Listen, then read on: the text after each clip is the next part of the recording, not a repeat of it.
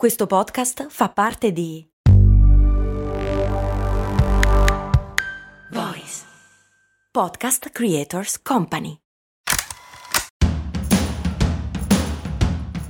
Bentornati amici e amiche qui su Brandy, io sono Max Corona e oggi andremo a toccare un argomento che a me sta personalmente molto a cuore. Ormai da anni mi dedico a raccontare le storie che si nascondono dietro le grandi aziende nel podcast Storie di Brand. A mio parere, conoscere la storia che ha portato un'idea a germogliare in una struttura più articolata ci porta anche a capirla più nel profondo. Nella mia avventura in questo campo mi è capitato spesso di farmi raccontare le storie dai diretti interessati, imprenditori e imprenditrici che avevano vissuto la storia sulla propria pelle. Purtroppo anche in questi casi ricordare tutti i dettagli e prodotti realizzati è davvero difficile. La mente non può ricordare tutto e mi è capitato spesso di sentire imprenditori rammaricarsi per non aver tenuto un archivio della propria impresa.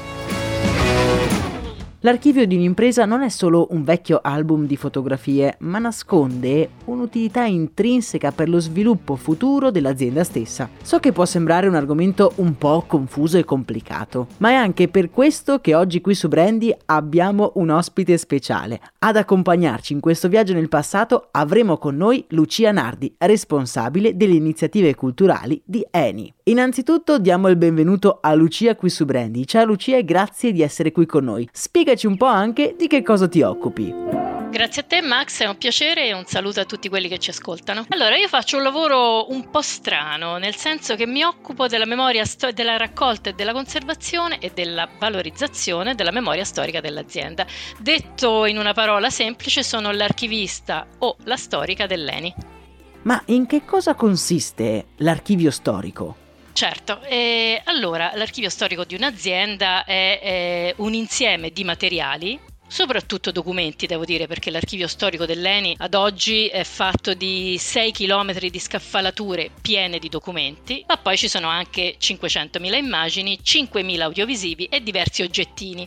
E quando dico oggettini, dico degli oggettini di marketing molto carini che vanno dalla piccola saponetta col cane a sei zampe che si trovava nei motel Agip fino a cose mh, molto più raffinate tipo telefoni o calcolatrici o cose del genere, tutte rigorosamente col marchio cane sei zampe. Perché è così importante tenere traccia del passato di un'azienda?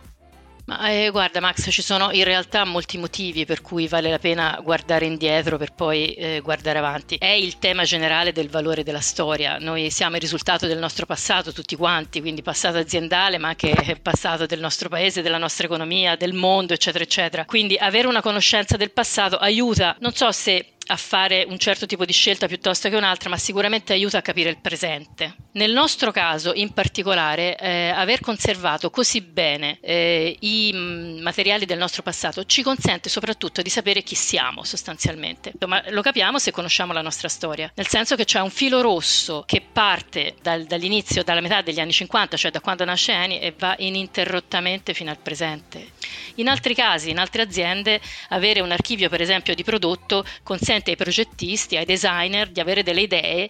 Eh, tu sai bene che il vintage oggi è tornato molto di moda e ci sono molte aziende che avendo conservato il proprio archivio di prodotto mandano i propri designer in archivio a ispirarsi e da lì escono delle idee. Quindi insomma dipende dal tipo di azienda, dipende dal, dal tipo di business, però certamente conservare la storia poi è sempre un valore assoluto. Toglimi una curiosità, l'archivio storico di Eni si può visitare? Sì, ehm, non solo c'è la possibilità, ti dirò di più, il nostro è un archivio considerato dal Ministero della Cultura di notevole interesse storico nazionale e essere un bene nazionale significa per legge aprire al pubblico, quindi non solo siamo aperti ma dobbiamo essere aperti e non soltanto per gli studiosi, nel senso che il nostro archivio può essere visitato anche da un semplice curioso. Prende un appuntamento e noi lo guidiamo in questa visita. Quindi in quel caso scegliamo dei materiali e li mettiamo in esposizione in maniera che le persone le possono anche sfogliare. L'archivio è una cosa viva, al contrario di quello che pensa la gente, che, che pensa che magari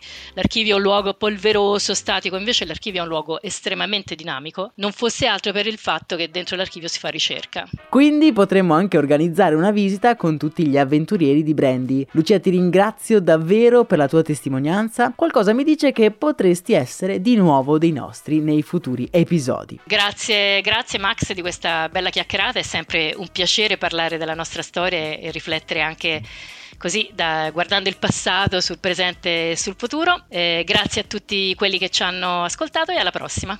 Prima di salutarci, permettetemi anche di ringraziare Annie per aver supportato questo ascolto e anche per averci dato questo spunto per questo episodio. A me non resta che augurarvi una serena giornata, trovate tutti i link utili nella descrizione. Grazie a tutti quelli che hanno ascoltato e alla prossima. Un saluto dal vostro Max Corona.